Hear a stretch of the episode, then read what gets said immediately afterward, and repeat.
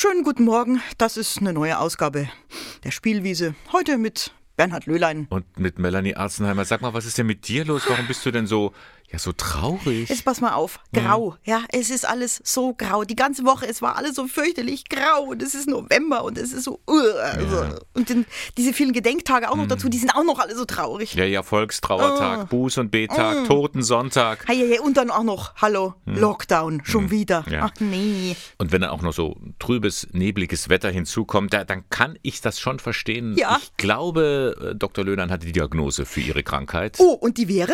Sie haben den November Blues. Ah, ja. Kann sein. Mhm. Ich glaube, du hast recht. Ja, kann sein, muss aber nicht sein, denn Ach. wofür gibt es die Spielwiese von Radio K1 heute am Sonntagmorgen? Haben wir ein paar Tipps für Sie und natürlich auch für dich, liebe Melanie, parat, wie man diesem November Blues begegnen kann.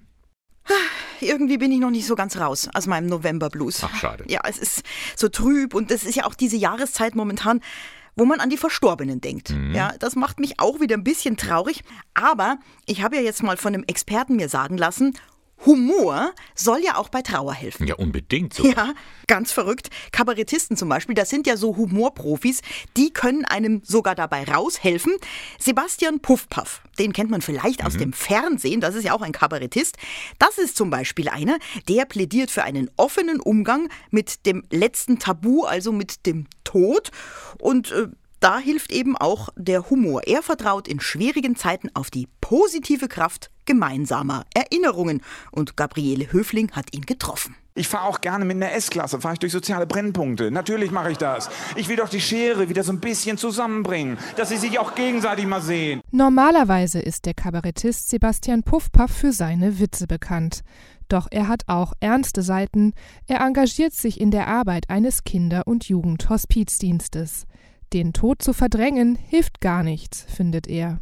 Klar ist das Thema tabu. Ne? Ich meine, wer möchte da gerne drüber reden, dass seine Existenz halt irgendwann auch definitiv beendet ist. Aber ich finde es toll, wenn wir das Thema zurück in die Gesellschaft bringen ohne diesen Fokus auf die Schwere zu legen, die Trauer, dass man einfach sieht, dass Gemeinschaft letztendlich das perfekte Rezept ist um so einen Schicksalsschlag ähm, aufzufangen. Sich an schöne gemeinsame Momente zu erinnern, ist für ihn eine gute Trauermethode. Holen Sie sich die Geschichten äh, hervor, in denen man gemeinsam gelacht hat.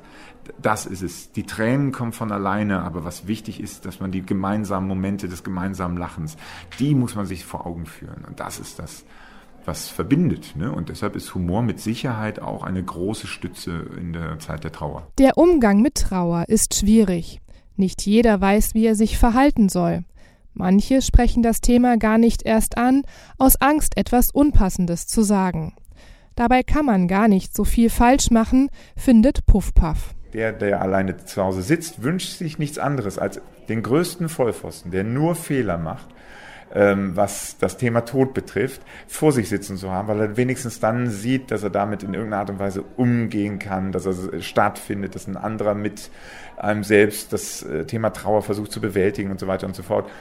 Und da glaube ich schon, dass wir in Deutschland eine Macke haben, doch definitiv. So sehr wie in Deutschland wird das Thema Tod und Trauer in kaum einem anderen Land verdrängt, meint er. Die Rolle der Kirche und des Glaubens sieht der Atheist aber positiv eine tatsächliche Berechtigung erlebt die Religion in ihrer Aufgabe, tatsächlich Angst vor dem Tod nehmen zu können. Ja, das schafft sie. Ähm, das ist großartig, das ist wunderbar und wenn jemand da den Halt findet, ist das absolut legitim. Was hilft gegen den November Blues? Humor ist eine Möglichkeit. Finde ich gut. Haben wir gerade schon gehört. Ja. Aber eine zweite, und das ist wissenschaftlich erwiesen, wir brauchen Licht. Ja. Ah, ja, aber wenn es doch draußen nicht ist, also ich meine, wenn es nebelt zum ja, Beispiel. Ja, wenn es nebelt ist, aber jetzt erinnere dich, gestern, ja? Ja. Gestern war tatsächlich mal ein Sonnentag. Ha? Und vielleicht haben wir heute wieder einen, ja? Hm. Und gleich erinnere dich an gestern. Ja. Gleich es einem viel besser. Ja, schon. Mhm. Und diese Erfahrung macht auch Chefarzt Andreas Schull, der ist zuständig für die Psychiatrie am Klinikum Ingolstadt. Das ist ein Eindruck, den man wirklich auch hat, wenn man so mit den Kollegen umgeht, dass einfach dieser schöne, tolle Sonnenschein, den wir heute hatten, nach den langen Nebeltagen, einfach die Leute richtig eine befreite Stimmung macht. Also gar nicht das Gefühl, dass die Arbeit anders ist, aber es scheint den Leuten leichter von der Hand zu gehen. Ich zumindest selber hatte auch den Eindruck bei mir. Aufatmen, Sonne tanken, das Licht tut dem Menschen einfach gut und zwar schon immer. Das muss was ganz Altes sein von damals, wo den Leuten im Winter irgendwie die Nahrungsmittel ausgegangen sind, wo sie Angst hatten im Dunkeln, wo sie gedacht haben, Mensch, jetzt endlich, endlich kommt die Hoffnung wieder, endlich kommt der Sommer wieder. Tatsächlich gibt es aber viele Menschen, die werden depressiv, wenn die Sonne fehlt, gerade jetzt im Herbst oder im Winter. Eine Methode, ihnen zu helfen, ist die sogenannte Lichttherapie. Professor Schuld? Lichttherapie ist auch eine Therapie, die was mit bestimmten Tageszeiten zu tun hat. Also Licht wirkt nicht zu jeder Tageszeit gleich gut, sondern sie hat besonders zum Beispiel in den Morgenstunden einen aktivierenden Effekt. Licht wirkt vor allen Dingen auf unsere innere Uhr. Es führt dazu, dass in bestimmten Hirnanhangsdrüsen Hormon ausgeschüttet wird, das berühmte Melatonin, das eben dann ausgeschüttet wird, wenn es ein, zu einer richtigen Zeit einen adäquaten Lichtreiz gibt. Das Ganze ist ein physikalischer Vorgang. Das Auge nimmt Lichtstrahlen auf, die Dosis ist entsprechend hoch und das wirkt hat aber dennoch seine Grenzen. Man sollte sich klar sein darüber, dass all das, was wir technisch da erzeugen können, relativ wenig ist. Am allerbesten und am allermeisten Licht erlebt man, wenn man wirklich rausgeht. Selbst an einem Wintertag, wenn die Sonne scheint, wenn Hochdruckwetter ist, ist die Menge von Licht, die man da erlebt, um ein Vielfaches höher, als man mit so einem kleinen Glaskasten irgendwie erzeugen könnte. Ein rezeptfreier Tipp vom Chefarzt. Rausgehen, Sonne tanken. Die ist nämlich auch da, wenn alles neblig erscheint. Und Sonne tanken, das empfiehlt auch die Heilpraktikerin für Psychotherapie Elisabeth Wiedemann. Für sie ist Licht auch eine spirituelle Quelle. Wie wir alle wissen, ist kein Leben ohne Licht möglich. Auch schon wenn ich Kerzen entzünde oder mich vor eine Kerzenflamme setze oder vielleicht auch am offenen Feuer, dann empfinden wir sowas wie Wärme, innere Wärme, ja, und so ein bisschen Geborgenheit. Es tut uns einfach gut. Also erleuchten Sie Ihre Wohnung am besten mit zusätzlichem Kerzenlicht. Sie hören die Spielwiese am Sonntagmorgen von Radio K1. Heute mit ein paar Tipps gegen den November Blues. Ja, wir hatten jetzt schon Licht und wir hatten Humor, aber auf den nächsten Tipp freue ich persönlich mich ja sehr, muss ich sagen. Ja. Denn was kann man tun gegen die schlechte Stimmung? Ganz einfach, essen Sie mehr Schokolade. Ganz genau, denn Zucker heißt das Zauberwort. Was mhm. Süßes ist wunderbar. Ja. Ähm, Serotonin wird dann nämlich erzeugt im Körper, mhm. wenn ich Zucker esse. Und mhm. dieser Serotonin, das ist dazu da, um uns aktiver zu machen. Also mhm. aufgrund der Aktivität mhm. solltest du mir jetzt einfach ganz aktiv auch was von deiner Schokolade abgeben, die oh. du ständig in dich hinein mümmelst da drüben. Das tut mir jetzt aber schrecklich leid. Mann, das habe ich doch wieder gewusst. Ich habe schon vor der Sendung ein bisschen probiert. Ja, ganz toll. Das ist War gut, oder? Hat richtig toll geschmeckt. Mhm. Nicht nur das, mir geht es jetzt wirklich besser. Ja. Oh, Mann, Mann, Mann. Aber äh, kleiner Tipp noch in ja. Sachen Schokolade. Es gibt ja Schokolade und Schokolade. Genau. Ja. Und das war jetzt eine Schokolade. Also eine richtige gute, denn die gute. ist auch fair gehandelt. Ja, genau. Also achten Sie auch drauf, wenn Sie sich schon selber etwas Gutes tun mit einer süßen Schokolade, mhm. tun Sie auch anderen etwas Gutes. Ja, geben Sie es mir zum Beispiel? Nein. Äh, nein. Nein. Kaufen Sie fair gehandelte Schokolade, denn dann ist sichergestellt, dass auch die, die diese Schokolade herstellen, einen gerechten Lohn bekommen. Na, und dann haben doch alle was davon. Mhm. Das ist eine schöne Sache. Ich hätte auch gern was davon gehabt, aber es ist ja jetzt äh, nichts mehr da. Aber es ist auch noch ein wichtiger Tipp gegen den November Blues. Weniger ist mehr. Ja. Ah. Ent, ent, entrümpeln. Ach so, jetzt ja. verstehe ich, was du meinst. Mhm. Mhm. Entrümpel mal äh, die Sachen die, von diesem ganzen Überfluss, den ah. du hast, ja. Dann wird alles leichter und äh, das ganze Wohnzimmer wird dann etwas äh, ja, nackiger. aber, aber ich fühle mich entrümpelt, ich fühle mich freier, ich fühle mich gut. Ja, man muss nicht immer auf den Luxus stehen. Und das weiß auch Werner Tiki Küstenmacher. Ein bekannter evangelischer Pastor und Buchautor Thomas Merks hat ihn mal befragt, warum weniger eigentlich mehr ist. Der Luxus verdirbt alles sowohl den Reichen, der ihn genießt, als den Armen, der ihn begehrt. Das Zitat von Jean-Jacques Rousseau spiegelt die bis heute verbreitete Sichtweise wider. Sorgloser Überfluss und Verschwendung, das sind die beiden Gesichter des Luxus. Für den evangelischen Theologen und Karikaturisten Werner Tiki Küstenmacher greift diese Sichtweise jedoch zu kurz. Ich habe eben gemerkt, das ist das, was über das Notwendige hinausgeht. Wir sehnen uns danach, wir Menschen, dass wir nicht nur auf das Lebensnotwendige reduziert werden. Und das ist eigentlich auch das Schlimme in der gegenwärtigen Diskussion um Hartz IV und sowas, dass Menschen reduziert werden auf das Allernotwendigste. Eine einfache Kino- oder Theaterkarte wird da schnell zum Luxus. Aber sich ohne schlechtes Gewissen etwas gönnen zu können, ist wichtig. Für Tiki Küstenmacher ist da Jesus das ideale Vorbild zum Beispiel als Maria Magdalena mit wertvollem Salböl zu ihm kommt. Es entsteht beinahe ein Streit wo die Jünger ganz modern argumentieren, Wahnsinn, was für eine Verschwendung, ja. Das Zeug hätte man doch verkaufen können und das Geld den Armen geben. Und da sagt Jesus nein. Er gönnt sich diesen Luxus oder er weiß zu schätzen, was Maria Magdalena da mit ihm macht.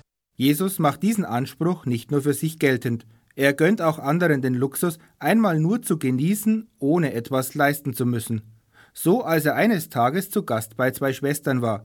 Während die eine ihm einfach nur zuhört, rackert sich die andere für den Gast in der Küche ab. Die Geschichte von Martha und Maria ist für mich eine Schlüsselgeschichte zum Thema Luxus und Notwendigkeit. Martha steht für das Notwendige. Muss man doch was vorbereiten, man muss doch dem Gast Jesus was zu essen machen. Und Maria steht für das Luxuriöse. Sie sitzt zu seinen Füßen und hört ihm zu. Wie Jesus ein Leben in Luxus führen. Für den Theologen Küstenmacher hängt dies nicht in erster Linie von materiellen Dingen ab.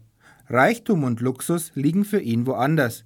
Gerade in der jetzigen Zeit möchte er den Menschen Mut machen. Selbst in einer wirtschaftlichen Krise, ja, die sicher kommen wird, bleiben wir von Gott beschenkt mit dem Reichtum seiner Schöpfung, mit dem Reichtum, dass wir am Leben sind, was wir in unserem Geist, in unserem Herzen empfinden und fühlen können. All das ist ein ganz großer Reichtum und Luxus. Und wenn wir auf den schauen, dann kann man die materiellen Einbußen wirklich hinkriegen.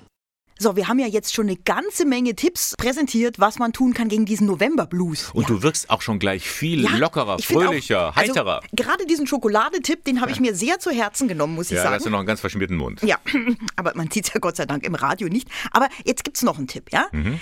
Warum probieren wir nicht mal einfach was Neues? Ja, ja. ein Hobby. Ja, ein neues Hobby, zum Beispiel ähm, Zaubern. Aha. Ja, das ist ein höchst anspruchsvolles Hobby und trotzdem, man kann es in jedem Alter beginnen. Ja? Mhm. Valentin zum Beispiel ist ein zauberhafter junger Kerl. Der Knabe ist erst zwölf Jahre alt. So viel zu jedem Alter. Mhm, und hat sich die Kunst der Kartentricks mit YouTube-Videos selber beigebracht. Valentin Nowak durfte dem jungen Magier über die Schulter schauen. Es war vor genau fünf Wochen. Da war ich in Polen. Und in Polen war eine Zaubermesse. Das war in Warschau, in der Hauptstadt. Und da treffen sich die besten Zauberer, die berühmtesten aus verschiedenen Ländern. Ein Schild warnt, Zutritt nur für Magier. Dass ich bei den Kunststücken von Kartenmagier Valentin mit seinem Bruder Bene zusehen darf, eine absolute Ausnahme. Auf dem Tisch vor uns liegt ein verdeckter Kartenstapel. Daraus will Valentin vier Asse hervorzaubern, so wie er das neulich in Polen auf der großen Zaubererversammlung gemacht haben will. Zwei, drei, vier, fünf, sechs. Okay, da waren jetzt sechs Karten von dem Stapel gezogen.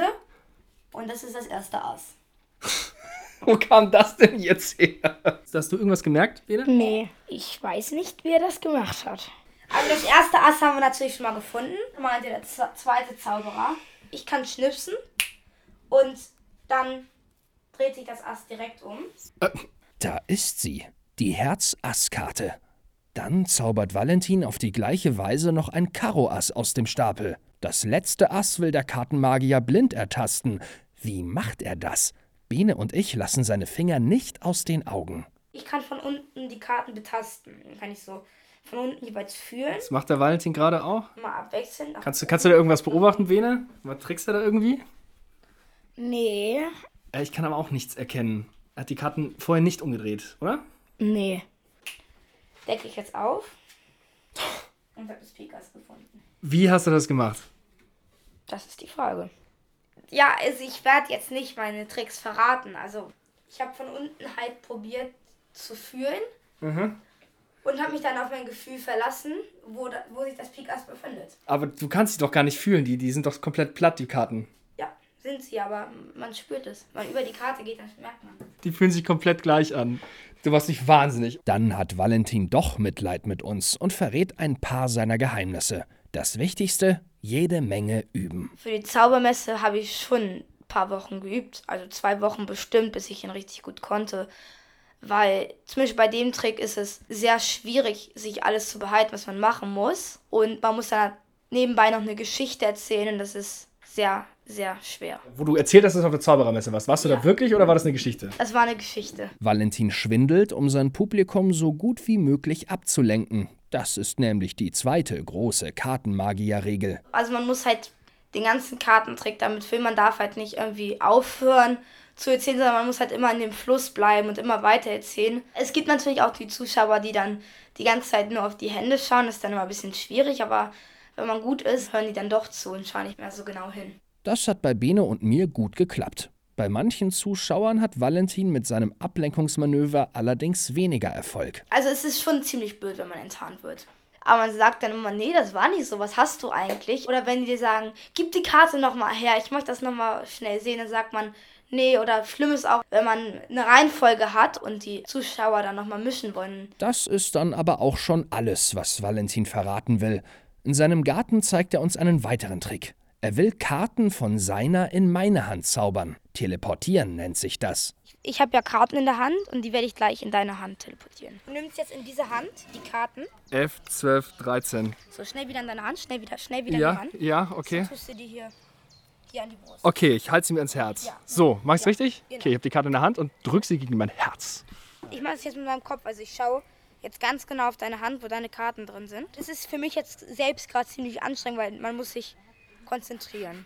okay, start mich ganz Also konzentriert wir an. zählen gleich einfach eins, zwei, drei, vier, fünf, sechs, sieben. Jetzt müssten sieben Karten mehr in deiner Hand sein. Okay, ich sehe schon, dass es irgendwie mehr sind. Also Es sind jetzt wirklich mehr Karten geworden.